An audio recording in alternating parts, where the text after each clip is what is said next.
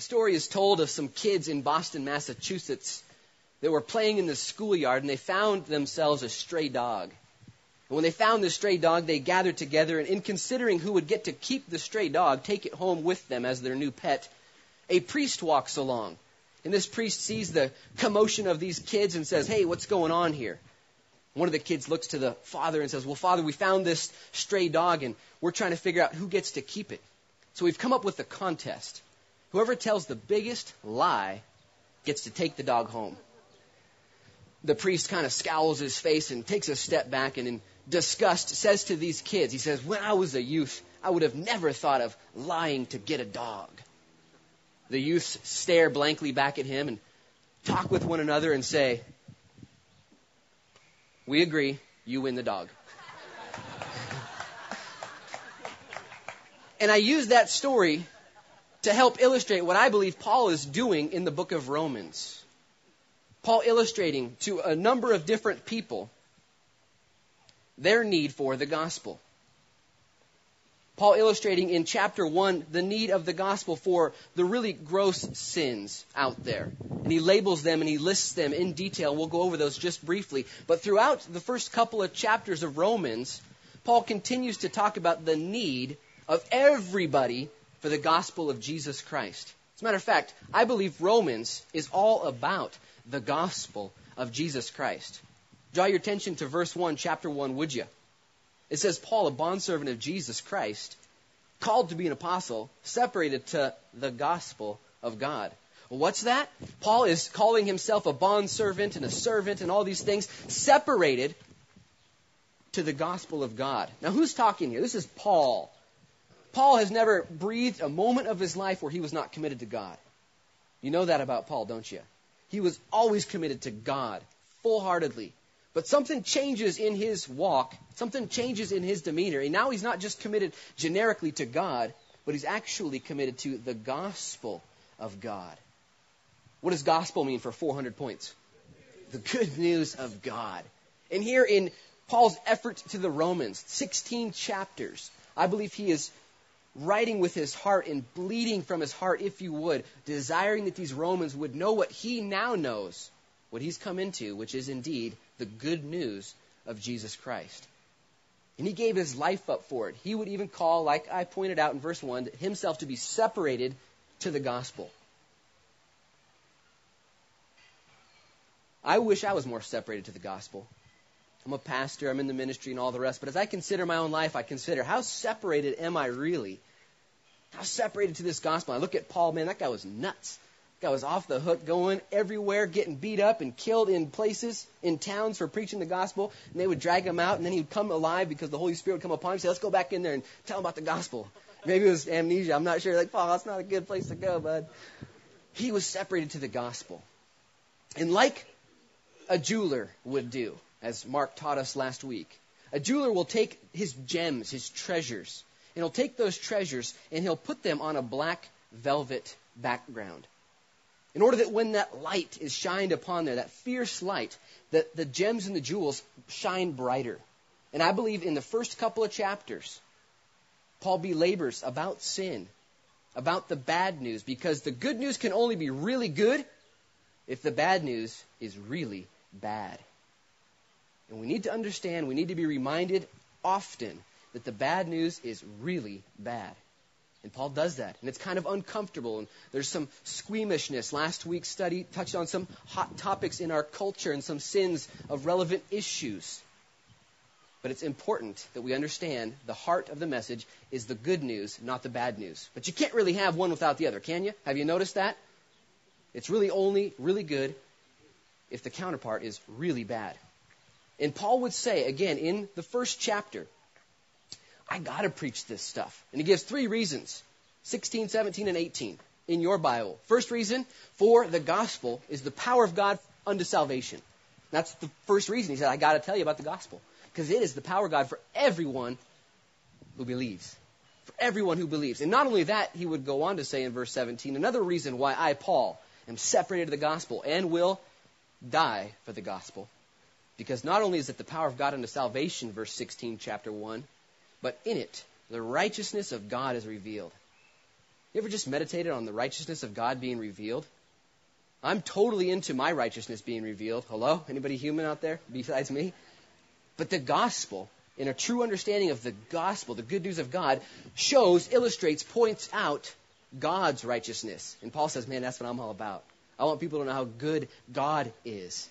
And so in chapter 1, verse 17, he says, Because the righteousness of God is revealed in the gospel, that's why. And in verse 18, the last reason why Paul says, I need to tell you about the gospel, I need to stay gospel focused, I need to write this letter to the Romans. The last reason is because in verse 18 it says, The wrath of God is being revealed. Let's read it exactly. For the wrath of God is revealed from heaven against all ungodliness and unrighteousness of men who suppress the truth in unrighteousness. Paul says this thirdly. I got to preach the gospel. Why? Because things are getting darker, things are getting weirder, and the wrath of God is already being revealed. But there's also a day coming when it's going to be poured out, and that is not a good day. It's not to be taken lightly. And I got to let my light so shine before men that they would know that there is doom coming. There is indeed a judgment day, and everyone's going to go through it. And Paul says, I got the way to get you through. I got the backstage pass. It's called the gospel, where the righteousness of God is revealed. And Paul, I'm so fond of his ministry, of his heart, and we can gain a lot. And I believe what he's doing now, as he in chapter 1 laid out that black velvet backdrop, and he listed a bunch of sins there, cultural sins, starting with rejecting the Creator and worshiping the creation. That was how it all started. They just said, No, no, God. Remember in the Bible, in the Psalms, it says, The fool has said in his heart, No, God, no. And the rejection of God and the acceptance of creation and the worship and how it just goes spiraling down from there. And things turned base and things turned low. And he listed them, labeling the sins specifically with murder, with deceit, unforgiveness, sexual immorality. And he went on to say all sexual immorality. And then he specified specifically homosexuality, lesbianism. And he said, this is the downward spiral. This is where it's going. And Pastor Mark taught on that. Go online, download the sermon for free. Check it out if you need to. But that was chapter one. And he used big circles, if you would. Talking about the big gross sins and the stuff out there, the murder. Oh, obviously. The maliciousness that is just straight up evil. And he labeled all these sins that most of us could say and agree, yeah, no doubt. No doubt, man. Those guys need to repent. Uh huh. And I can see it in my mind's eye. Paul writing to the Romans and some of his religious buddies alongside him saying, yeah, man, guys, can't believe it. And I would say chapter 2 is kind of like, I'll use this to illustrate what I believe Paul is doing, a group photo. Now imagine in this group photo, take the snapshot, and in this group photo you have an alcoholic. Not a functioning alcoholic. I'm talking full blown, can't function anymore. Two different shoes, disheveled, clothes falling off, brown bottle, brown paper bag with the bottle. Just kind of, there's the snapshot. He's there, and it's a sad situation, but you can tell, obviously, this guy has an issue. The guy next to him is a heroin addict similar in nature, his teeth falling out, kind of wiry in his eyes. You can see the rubber band on his arm still, and his veins are all iced up and all the rest. And you can just tell this guy doesn't have a lot going for him in this group photo. The next guy, Kobe Bryant, just happens to be in the photo here. Kobe Bryant, the shooting guard, number 24 for the Los Angeles Lakers, who will be playing game two tonight against the Boston Celtics. May the best team win. Kobe Bryant there, smiling with his jersey on and his basketball, his golden smile. The next guy in this group photo, let's just throw in Mel Gibson for fun. Director of Passion of the Christ. He actually was a part in that movie. You know what part he played in the movie? He was the guy with the nail and the hammer on Jesus. At least so I've heard. Oh, hope that's, hope that's true. that's what I heard. So Mel Gibson's in this group photo also. So he's there smiling, and we all know Mel Gibson from a distance, don't we? And then just for fun, let's throw a 16 year old male adolescent developing youth in there. Just kind of, you know, clumsy and growing and there and all the stuff that goes with this male 16 year old boy. He's in the photo. And just for kicks, I'll jump in the photo too. So here's this crazy group photo. Oh, wait, one more person. Let's throw a 70, 75 year old grandma type in there. Just kind of smiling, but little do we know, and much to our shock and chagrin, she's kind of a busybody. Okay, let's just let's just be honest. But she's 75, looks real grandma typish, and she's just sitting there smiling pretty. Now, if you take that photo snapshot from a distance and just frame it 8 by 10, full length, you can see everyone there. It's obvious that a couple of these people have some serious issues, is it not? Primarily those first two, the alcoholic and the heroin addict. Those guys are sticking out of this picture in a way that is obviously absurdly wrong. They've got some issues. Chapter 2, I believe, focuses on kind of those bigger sins, the things that are obvious to mankind. And in, in order that you and I, who are maybe self righteous, because in chapter 1 he focuses on the obviously unrighteous. He shifts his light a little bit, that spotlight on the obviously sinful person. He shifts that light to the self righteous individual. And he takes that zoom lens on that same photo, if you would. He takes that same photo and uploads it into Photoshop, which is a program for your computer, and you can see deeper into a photo and what's really going on. But God has something different, a better program than Photoshop. He actually has Soul Shop. He can upload that photo and see everyone there, he sees the alcoholic and the heroin addict, and he sees Kobe Bryant and Mel Gibson and the 16 year old adolescent and Luke Frechette, that's me, and the grandma type. He sees us all. And he's no, he's very aware of the alcohol and the heroin and the stuff on the left. But then when he gets to Kobe, he's also aware of what Kobe's dealing with. The ego that Kobe has. Three rings already at his house, wanting a fourth championship ring as he battles for this game. And Kobe being a young man himself, and God can look in, if you would, with his soul shop a little bit deeper than you and I can understand. And he can look into Mel Gibson.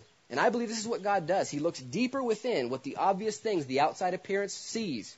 When he comes to the 16 year old youth, he sees all the confusion that goes on with being 16 and being a male. Anybody here a male that's been 16? Can we get a hallelujah help me, Lord, whatever. It's tough. It's crazy stuff. And the Lord sees that. Then the Lord gets to Luke Frechette, and he sees all the self idolatry and the self effort and all the things deeper within. I've, I got my Bible. I'm probably, if you would, in that group, besides the grandma type, maybe the holiest looking dude because I got my Bible. I could even like turn this foot this way, and I have a tattoo of Jesus fish on my ankle. I could get that in the in the photo there, you know. And and I would appear on the outside very proper, very refined, very cultured, very self righteous. And I believe that's exactly what Paul is trying to illustrate. Take that group photo illustration as an example. As we launch into chapter 2, Paul shifts the light onto the self righteous individual who would be quick to agree with Paul in chapter 1 and say, Yeah, yeah, those guys need to repent, man. That's exactly what they need. And then they're, as they're nodding their head, they look over at Paul, and Paul's pointing at them now. Does that ever happen to you? Happened to me about two months ago. I remember specifically, I was sitting in Starbucks, meeting about five of my good friends. And one of the guys, and we were having some, some uh, head butting conversation there early in the morning, no breakfast, lots of coffee, bad combination. Whew. Theology, sheesh, it was going nuts. And one guy felt prompted to start rebuking another man. It was the Holy Spirit. It was awesome. And he says, You got this, and you got this, and you got this. And I sat there with my eyes kind of down, just kind of agreeing, going, Yep, he's right. Mm-hmm. Yep, he does need that. You're right. And then he shifted. He pointed at me. And he said, And you, oh man, to Luke Frechette, to me. And he labeled me with the same things. And he was right on, dead on. And I believe that's kind of what Paul's doing here. So if you missed the sin part last week, if you just kind of sailed right through and your sin wasn't addressed, praise the Lord. Good job. Chapter 2, here we go the self righteous judger, the do gooder, if you would. Let's read it and study it verse by verse and see how the Lord might apply it to our lives and set us free from taking that place of judgment that is not ours to take. Therefore, you are inexcusable, O man, whoever you are, who judge. The idea there in O man is not a man or the man, it's in mankind. It's a neutral term. And the idea is there anybody any man or woman, young or old, or grandma types or the rest, anybody that takes that place of judgment for the purpose of condemnation are inexcusable. Now, let me just throw this out there for those of you who are Bible students and desiring to do well in your Christianity. Don't confuse judgment with discernment. Matthew chapter 7, verse 1, Jesus said this specifically Judge not, lest you be judged. Because the same measure you use to judge others is going to be the same measure used to judge you. That's scary. Scary talk. Jesus says, don't judge. It's not smart. Same chapter. 14 verses later, and into the 20th verse, Jesus says, here's what you need to do, though. You need to beware of false prophets. And you need to discern them, if you would, by the fruit on their tree. And you will be able to tell a false prophet based upon the tree or the fruit on their tree. So there is a fine line we walk between judging and discernment. You could even interchange the words as long as you don't go to the place of condemnation. That is the trick for us self righteous folks gathered here this morning. Condemnation, condemning those people around us, using our discernment, possibly, yes, but then veering largely to the left into condemnation. Found myself doing this yesterday at Starbucks. Sitting on the porch there, studying this portion of Scripture. How cool the Lord is when you get convicted in that way. And here was what I was doing. Maybe you guys have done the same. I'm listening to, let's say, five second clips of people walking by me. You know what I mean? You get five second clips. And then if you desire so, you get a five second visual as well. Get the five second clip, and you look over to see who you're discerning, and then they're out of your way. And so what you have then gathered is about five seconds of visual, five seconds of audio, and if you're like me, you make the mistake of concluding their whole life. Hello? and you know where they're going wrong. You know where they blew it. You know where their sin is. And I, I was doing that all day yesterday until the Lord said, What are you doing? I said, Oh, just using discernment? And he said, No, Luke, you're not using discernment. And I started listening to the people around me, and I was just thinking about their lives and how messed up they are. And the Lord said, Luke, knock it off. You have no clue. You're taking the place of judgment so easily. It's so slippery. It's so attractive, especially if you're a Christian. Especially if you've already dealt with your big sins. Maybe you've already dealt with alcoholism. Praise the Lord. Maybe you've pulled out the needle and broken it. Praise the Lord. Good job. But don't go to that place of judgment. It is so tempting, and Paul must remind us that, remind the Romans that, you, O man, are inexcusable who judge and condemn. For you who judge, practice the same things. By the way, you might say, I don't practice the same things. Can I give you a, a, a verse that'll change your life if it hasn't already? James chapter 2, verse 10. Jot it down and check it out later.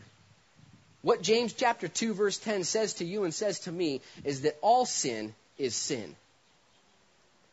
No matter what your sin is, to God, sin is sin. S I N I S S I N. Sin is sin. Write it down. Memorize it. God doesn't make a distinction or a differentiation between these sins and those sins. Have you done that in your Christianity? Our culture does it. We take this sin and man, that's a that one goes over here on the shelf of do not touch, right? And then this sin over here, that one's one we all deal with, and it kind of gets a little bit of leeway here and there, and, and we categorize sin. God does not do that. God says, no, no, I made the law. If you break the law, you offend me. If you break the law by stealing a nickel candy at 7 Eleven, you offend me. If you break the law by being a serial killer, you offend me. I truly believe there is no difference. Now, what that does, how that changes your life and changes my life, is that if you're ever wondering if you're a sinner or in sin, just stop worrying about it. You are. just get over it and praise the Lord for redemption. Praise the Lord for forgiveness. And don't be so surprised next time you blow it, okay? Don't be so surprised next time you stumble into something or repeat that sin again. Sin is sin. And that's the way the Lord looks at it. Let's move on to verse 2. But we know that the judgment of God, the difference between our judgment and God's judgment, the judgment of God is according to truth against those who practice such things. I am so excited to believe and to know and to see written here that God's judgment and the way He'll judge everyone, yourself included, in the way that He judges Christians through Jesus. But God's judgment is according to truth straight up, he has all the info. He doesn't get five second clips and five second audios and visuals. He doesn't get that. He knows all the deals. And that's the kind of judgment he's going to make upon the whole entire world. You need to know that as a believer. Because someone's going to ask you the question one day what about the Aborigine who never heard the gospel of Jesus Christ? How is he going to be judged? You know what I would say? I don't know. But he's going to be judged in truth. God is a fair God. He will do with that man the same thing he will do with that woman and me and everyone else in the scale of truth. He will be fair. And I believe that. Sometimes, though, we want to, again, assume the position of judge, but we don't have all the details, do we?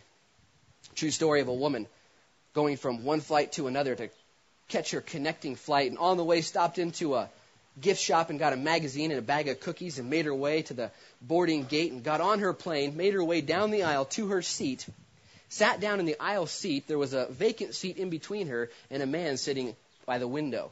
She throws her magazine and stuff down in the vacant seat, sits down, and proceeds to take off, seatbelt on. And about half hour into the flight, she's reading her magazine. finds herself a little hungry, so she reaches over on that empty seat and grabs the cookies and opens it up and grabs one, pops it in her mouth. The guy next to her looks at her, reaches over and grabs one too. I think I'll have one of those. She can't believe it. Thinks to herself, what in the world just happened? What do I do? I'm on an airplane. I don't want to get kicked off. I just, I'll let it go. She grabs another cookie, eats it. He grabs another cookie too. There are seven cookies total, so this happens three times each. There's one cookie left. She is beside herself at this point, not knowing what to do. And then the man reaches in and grabs the seventh cookie, breaks it in two, and gives her a half. She accepts it, wondering what do I do in this situation, eats the cookie, thinks it through, calms down. It's just cookies. No big deal. It's just cookies. She reaches into her purse then to grab a Kleenex to clean up the crumbs off of her lap. And there at the bottom of her purse is her bag of cookies.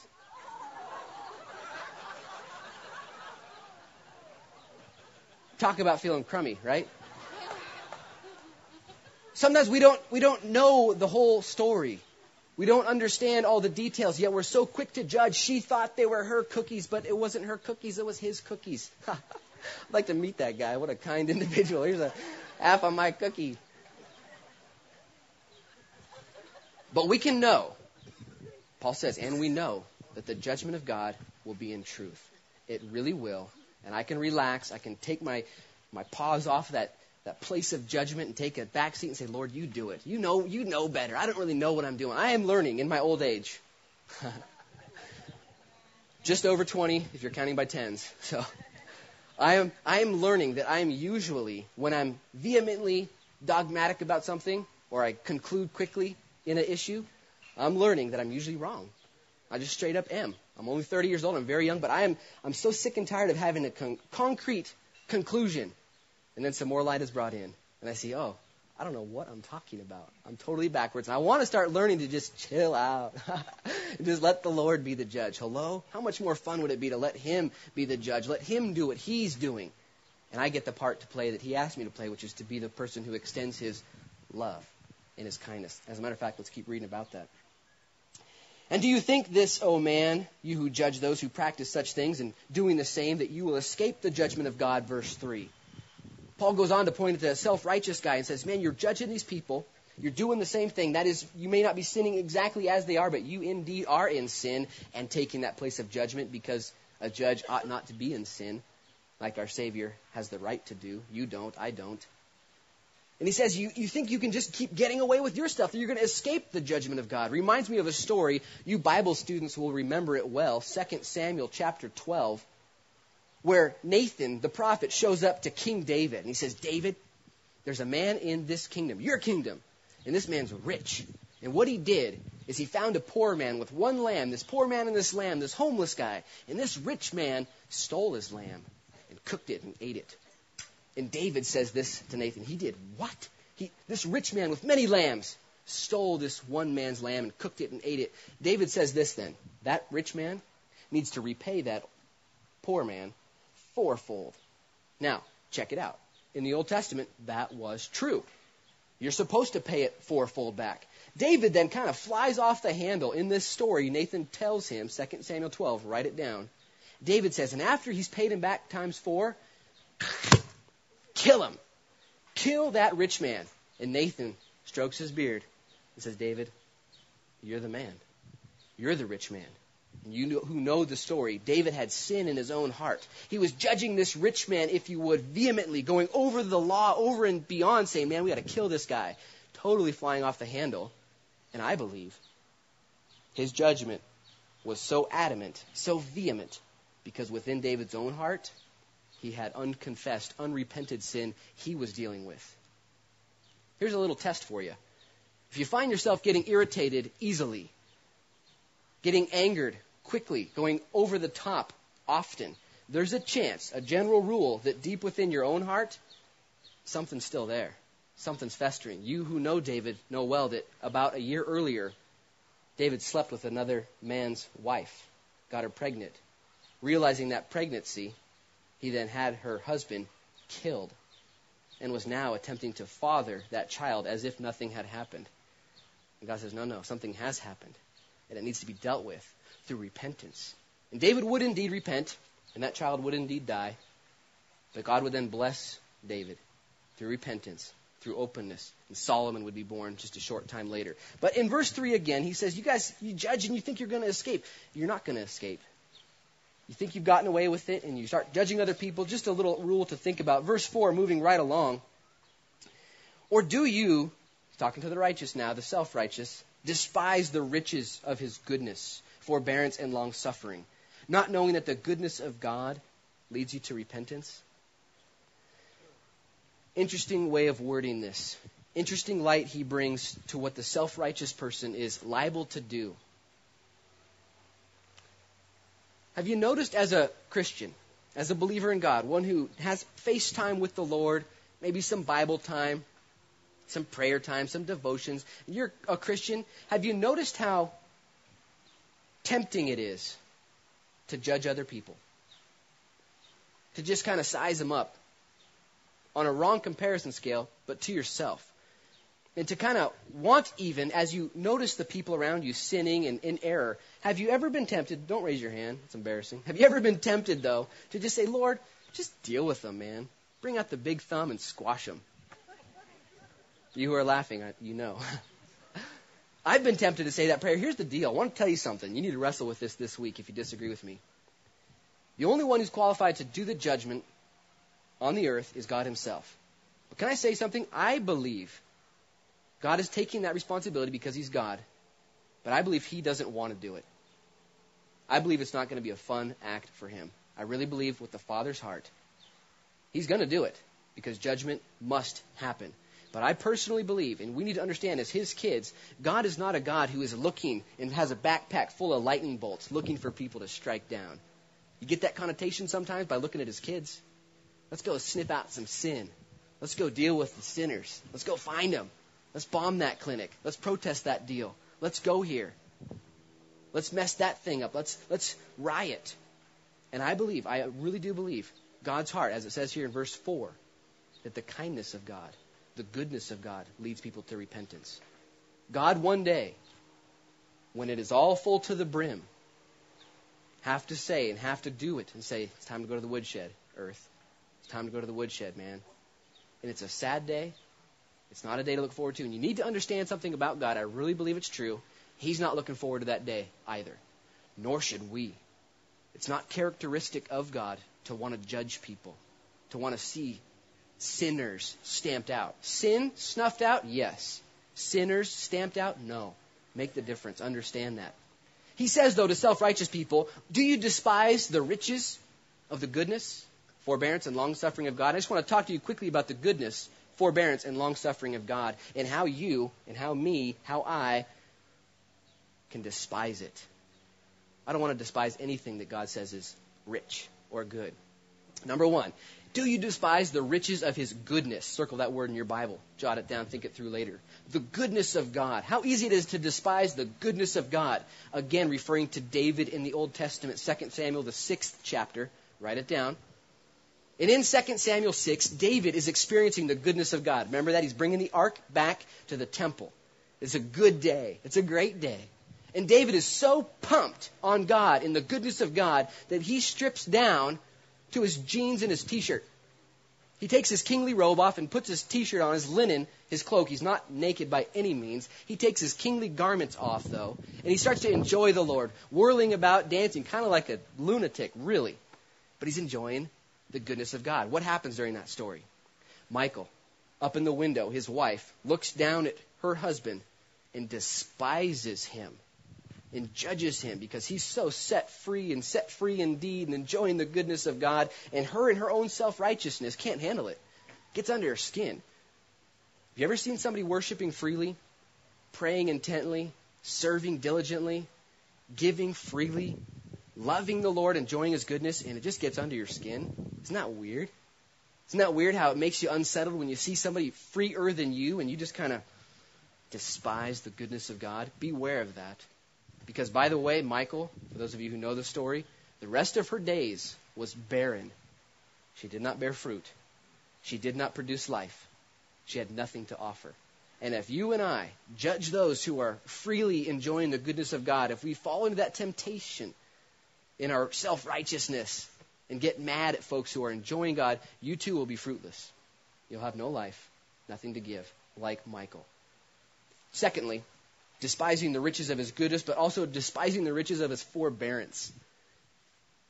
Forbearance literally means to understand the law and how it needs to be penalized out, and then to retract that penalty from the person. That's forbearance. They, they, they deserve this. They deserve this fine. They deserve this sentence. But forbearance says, I'm actually going to, I know that, but I'm actually going to do something totally different. The riches of God's forbearance. Reminds me of Jonah. Jonah, what a fun little book we tend to read maybe once a year. Jonah, when you go through it in your daily Bible thing. Jonah, Jonah here did not want to go to the children of Nineveh and preach the gospel of repentance. Why not? Does anyone know? It's not that he hated them, because he knew they were going to get saved. And he hated them. he hated them, and he didn't want them to get saved, but he knew that God was going to be forbearant with them. He knew it.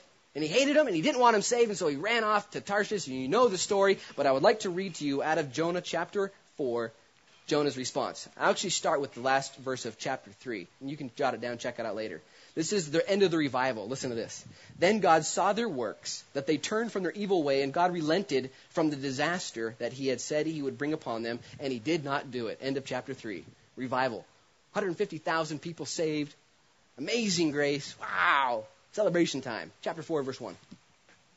But it displeased Jonah exceedingly, and he became angry so he prayed to the Lord and said, Ah, Lord. That's what it says. It's funny. A-H, Lord. Ah, Lord. Ah, Lord.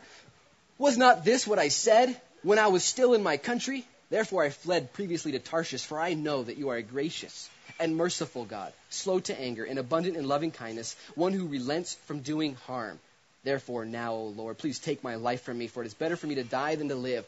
Talk about a brain dead response to a revival despising the forbearance of the Lord. Beware, though, self righteous person, as God moves upon those family members of yours, the people that are out there living like the people of Nineveh, as God starts to do revival out there in Florida, and you think to yourself, it ain't going to last. That's not great. That's not real. It's not working. Or whatever happens in your life, as your parents repent to you as a child maybe and say, hey, I'm a Christian now. Will you accept my love? And a child can find themselves saying, you know, I don't really trust you.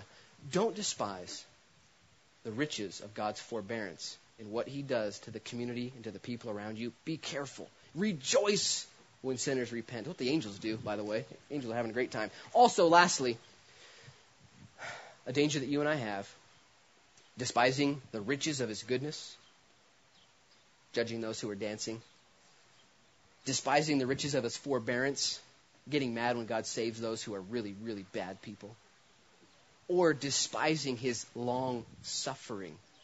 Long suffering, his patience. And I want to put this back on you and on me. And this is how it looks for you and for me. Here's how we are going to despise the riches of his long suffering. Have you ever sinned willingly? And when you sinned, there was that rush, there was that battle, there was that defeat, there was that issue, and you went in, and it happened, and you went out, whatever it is, maybe the internet, maybe stealing, maybe taking stuff from the office, whatever it is, speeding, vandalism, whatever it is, and then you pull out and you wait for it all to fall apart. You wait for the roof to come down. Anybody ever done that but me? and you just kind of dabbled with some sin, and you're wondering what's going to happen now. And lo and behold, nothing does. And then the next time you visit that same sin or a similar sin, you find yourself slipping in a little easier and it's still a rush and it's still ecstasy and crazy and wow when you back out and then you wait for it all fall down. Nothing happens. Here's the mistake that you and I can make as we despise the forbearance, or should I say the long suffering of God. From time to time, we'll find ourselves committing habitual sins or just kind of characteristical sins, and nothing happens. And then you consider this wrongly, and you say, Well, I know what the Bible says, but I must just have one of those special deals going on.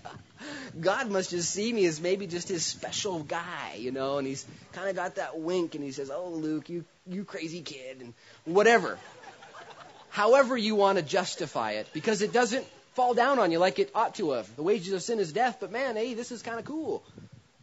I'm kind of building my empire here. I'm kind of building my bank account, this little side account over here with the company's funds, or I'm kind of working this scheme over here, uh, gossiping here. I know gossip's bad, but man, it sure is fun and it's not hurting anybody. It's not really hurting anybody, is it? Ananias and Sapphira come to mind. Ananias and Sapphira, Acts chapter 5, sold their property and then they told each other. They lied to each other. Said, let's tell the prophets, let's tell Peter and Paul, let's tell these guys that, that we sold it for this amount. So they lied to each other. Guess what happened? Nothing. Okay, cool. Past that first roadblock, didn't come down on us. Then they go and they give the money and they're asked then, okay, what's what, what's this money for? And they say, well, we sold our house and everything and it was worth this much, and so we're given exactly what it was. No big deal. The, the the prophets and the apostles didn't even ask for all of everyone's money, but they had lied about it, trying to imply this is everything we got. Nothing happened, even at that moment. Then the Lord revealed to Peter what had been going on, and Ananias, the wife, or Sapphira, the, or Ananias, the husband, comes in, and he asks him, How much did you sell your house for? He says, Such and such an amount. He goes, Why are you lying?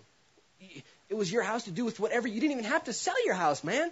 Why are you lying about it now? You lied to the Lord, and he dropped dead right there. His wife would come in about 30 minutes later, three hours later, actually, and she would go through the same process, dying as well. And it all came down on them.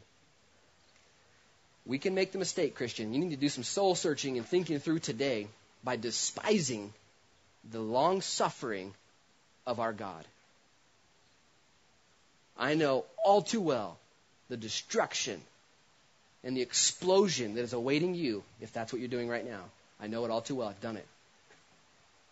Little slip in here, a little slide in there. Not, not so bad. Not so bad. And you keep moving further in, and it is a matter of time. God is not mocked. What you sow, you will reap. It happens. It will happen. So today, if there needs to be an adjustment, righteous person, self righteous person, if you need to adjust and repent, we're going to have a time for that in just a few moments where you can say, I'm done. I don't want it to come falling down on me. It reminds me of a story in the 1880s. A banker working for Wells Fargo figured out a way, a high up banker figured out a way to take a single silver dollar home every single day he worked. He would jiggle the books a little, arrange things to look this way or that, and he would take just a single dollar home and he would place it, store it up in his attic for retirement. And he did this day in and day out for 20 years. One night he throws up a coin, puts himself to bed not knowing that the beams in his roof were rotting slowly over the years. And that night would be his last night because the weight of that sin finally crumbled down and crushed him to death. Same is true with you. Me. Again, I speak from experience. And the pain still floods back to my memory when I consider how my world has fallen apart a number of times because of my secret stuff, because I was despising the long suffering of our God. Don't do it. Repent today. It's going to be a fun day. If you repent, go out to lunch and have a great time. Tell me the truth. Let's read a couple more verses here. Actually, let's just extract a little bit more out of verse 4, how I introed into verse 4. Or do you not know that the kindness of God leads people to repentance. I just want to put that out. I already talked about it, probably taught it through thoroughly enough. Don't need to go there again, but I'm gonna. It is the kindness of God that brings people to Him. It is not the judgment of God. Judgment of God's going to happen by God, not you. I would implore you, as a believer in Jesus Christ, to pursue kindness, to really pursue it. I am so prone to be critical and judgmental. I, I mean, it's, it's, second nature. I hate it. Thanks, Dad. I'm just kidding. My dad, yeah. I love you, Dad.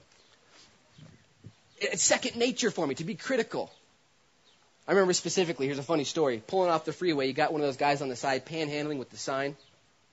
And his sign said something along the lines of, uh, why lie? I just want some weed. Okay? That's what it's. You know, you've seen it. You've seen the sign. So I'm with Jesse Banks. Is Jesse Banks here? Jesse Banks just has a kind spirit about him. I don't think he's here this morning. One of my good friends. He's driving the vehicle, and I'm on the right, and we're pulling up, and I see the guy. Why lie? I just want some weed, and he's got a big smile on his face. Now, I used to be a drug dealer. Got out of jail in 1998. I know the whole deal, but I don't approve of it. So here's what I do. I see him. I'm in the passenger. Jesse's over here. And I see this guy, and I just look at him, And I kind of squint my eyebrows a little bit and just shake my head disapprovingly. No way, man. Not cool. Now I look over to my left and see Jesse. And Jesse, in a non condoning way, mind you, is just smiling at the guy. Waves. And I look at Jesse. He's smiling, loving this guy. And I tell Jesse, I say, I just scowled at that guy. And Jesse goes like this, You did? And I said, No, I'm just kidding. I didn't scowl at him. My temptation is to be critical. Jesse, on the other hand, had this proclivity to being kind. And I would just say, I would just think it through. If you're like me at all, God help you. not to judge people, not to consider that you know so much of the story, but it's the kindness of the Lord that leads people to repentance. And I pray that God would give us more kindness, which is, by the way, a fruit of the Spirit. Praise the Lord. Keep going with me. Chapter 2, verse 5. But in accordance with your hardness and your impenitent heart, you're treasuring up for yourself wrath in the day of wrath and revelation of the righteous judgment of God, who will render to each one according to his deeds. This idea of storing up treasure, storing up or treasuring up wrath is the same illustration I used for the banker in the 1880s. You're just treasuring the stuff up. It's kind of like a water balloon. You ever been in your house and put a water balloon, one of those big ones, on your sink and you fill it with water and it fills up right away and then pretty soon it just starts slowly getting bigger and it's real bright and pretty and getting bigger and bigger. Man, this is nuts. Well, one day, boom!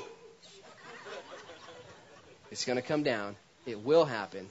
It's going to explode. Beware. Be careful because God is going to judge everyone according to their deeds. Read with me the next couple of verses. Here's how he's going to judge people, verse 7. Eternal life to those who by patient continuance in doing good seek for glory, honor, and immortality. But to those who are self seeking and do not obey the truth, but obey unrighteousness, they're going to get indignation and wrath, tribulation and anguish on every soul of man who does evil, of the Jew first and also of the Greek.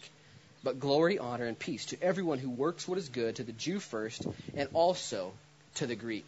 Now, if you're not careful and don't know the Bible, you would consider from that portion I just read that Paul is lobbying for works based salvation. Let me just talk about works based salvation quickly. Hopefully, we are a congregation here who knows that the only way one is saved is not by works, but by faith, by grace. Now, that faith and grace will yield good works. That's the format, that's how it flows. But it's not good works that gets me in. But I would be adventurous enough to state I actually don't think that's true if you live a perfect life, if you do good, as he just listed, with patient continuance, if you never fail, if you run well your whole life, you actually can and will get into heaven apart from faith and grace. The only problem is, no one can do it. Not one person in this group, or one person ever to have lived on this earth besides the one. And it's from his blood from Emmanuel's veins that he shed, the one who lived the spotless life, the life you could never live, died the death you should have died, and then raised from the dead, victorious, inviting you to come with him. Only one person has made it in that way. God's going to judge everyone according to their deeds. Good luck with that one, right? and that's why a group like this says it is Jesus, and Paul will conclude that later on in the middle of this book, saying, Who can save me then? Who can save me? It's Jesus Christ. It's the only way. And he's talking to the do gooders, to the self righteous person. And I hope there's a couple do gooders here this morning. A couple of self righteous people who maybe right now you're concluding in your heart, maybe the Lord is touching you. You're saying, you know what? I, I thought it was about me getting better, me getting brighter, me cleaning up my act, me being in that photo, not the alcoholic or the heroin addict, but cleaning myself up. I thought that's what it was all about. That's not what it's all about. You will not get into heaven that way. But you can get in through the blood and through the invitation of Jesus Christ. The invitation will be put out in just a few minutes. Let's read those other verses. Verse 11 For there is no partiality with God. That's a cool verse. That's one to memorize, by the way. Romans 2:11. There's no partiality with God. No one's getting into heaven based on the color of their skin. No one's getting into heaven based on the number of zeros after the number of their salary.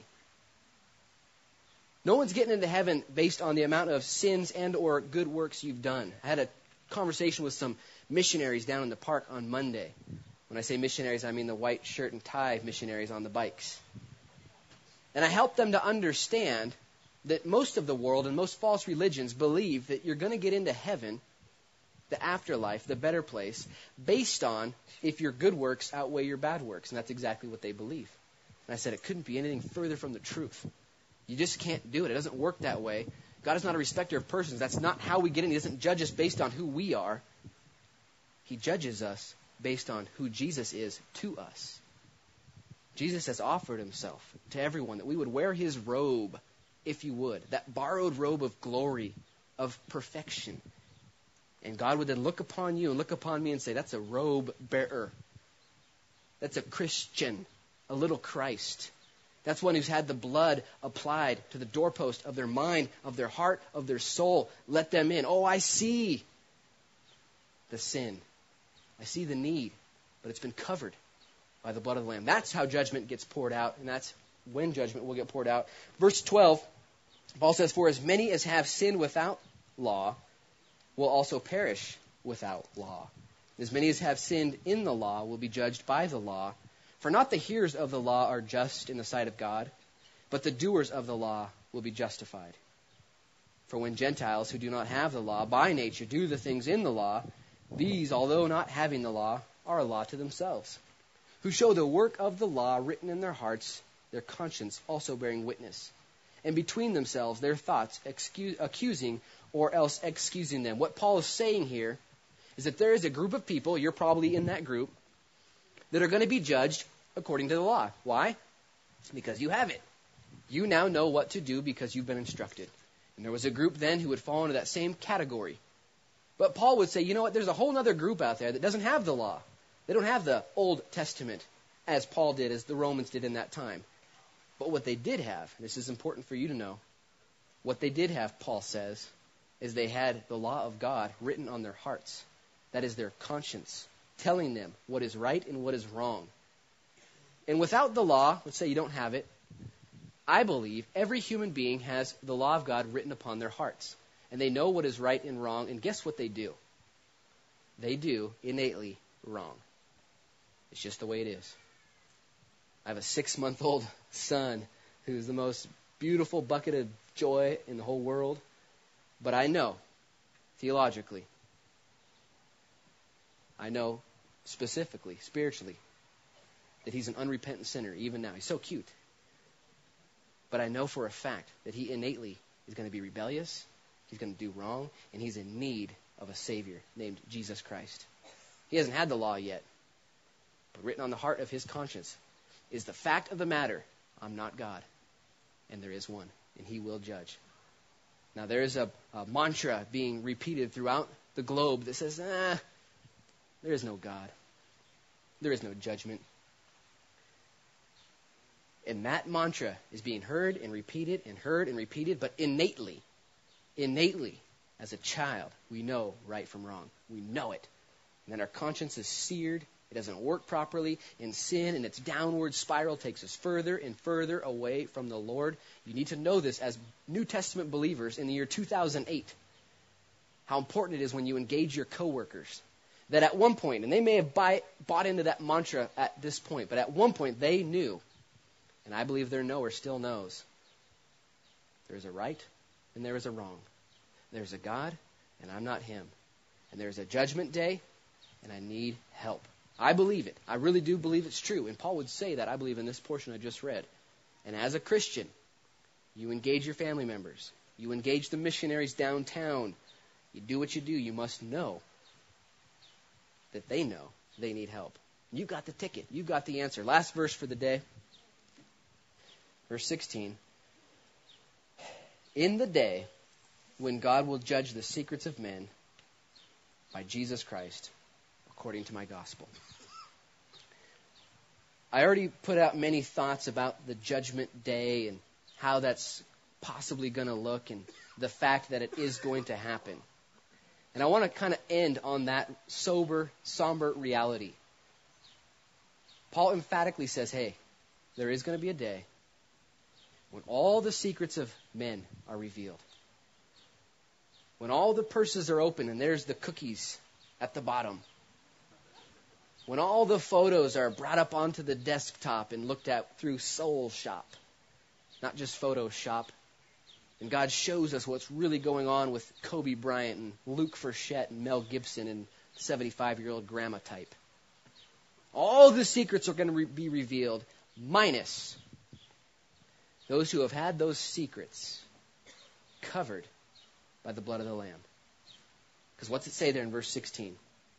In that day, when God will judge the secrets of men by Jesus Christ according to my gospel. How's he going to judge everyone?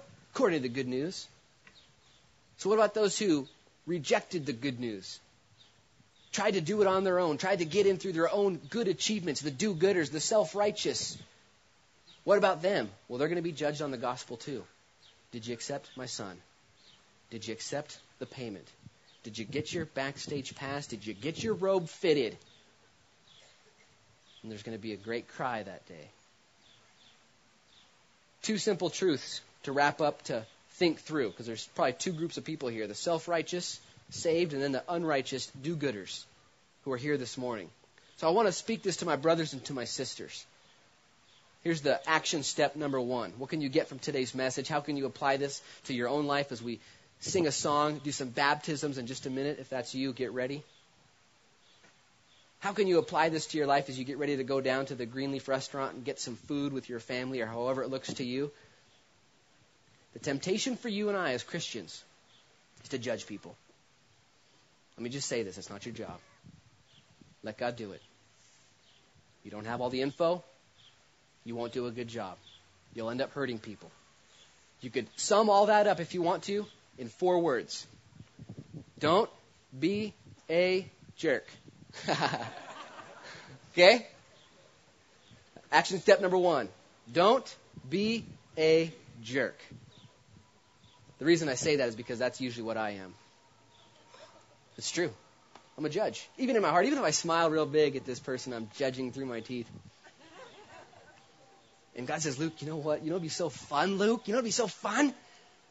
Is to understand that the kindness of God leads people to repentance. It's being kind, Luke. That's so much more fun. Try it. Be kind to people. Action step number one, don't be a jerk. Action step number two, for those of you who have not yet concluded, the only way in is through Him. You can't clean up enough.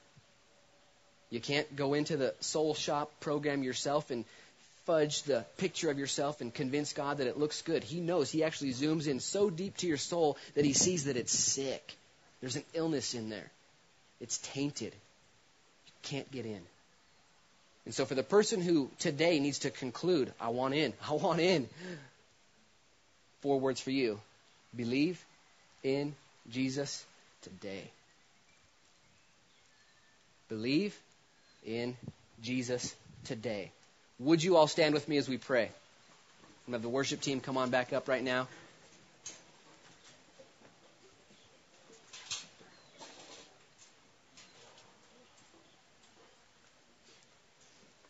How much more fun to be a Christian who is contagiously kind to the community around you? Do you, do you even have a role model in your life that you can think of who's just kind, who's a Christian, who knows, who's solid with the Lord and preaching the gospel? I have a couple people that I like to be around because they're just so kind. Now, I have a whole bunch of people around that aren't that kind. I'm one of them. But I have a couple people that I aspire to be like because they're just so full of love and joy. And the Bible says that it's the goodness of God that leads you to repentance. So if you're a Christian here today and you want to commit to being kind under the inspiration and power of the Holy Spirit, and in committing to doing so, you're also admitting that you haven't been. Could I just ask you to humbly say, I have been a jerk. I have been judging people. I am quick to slam, quick to, to slay people in my heart. I don't want to do it. Would you just slip your hand up in the air and leave it up there real quick? Lord, see our hands, Lord. Help us not to judge. Help us, Lord, to not be a jerk. you can put your hands down. Praise the Lord. Praise the Lord. And maybe you're here, maybe you've been to this church for years, maybe you're just visiting today, maybe this is your first time. If you're here today and you haven't yet accepted that the way into heaven, the way out of this judgment of the secrets of your heart, your secrets won't be revealed because they're covered in blood. Praise the Lord. The Bible says in Philippians that the handwriting of requirements against you spiritually has been nailed to the cross if you're in Jesus. And if you want to make sure or commit today and do that four letter, four word phrase, believe in Jesus today, would you raise your hand right now leave it up high? Praise the Lord. Two brothers up here, Kim on my left. Praise the Lord.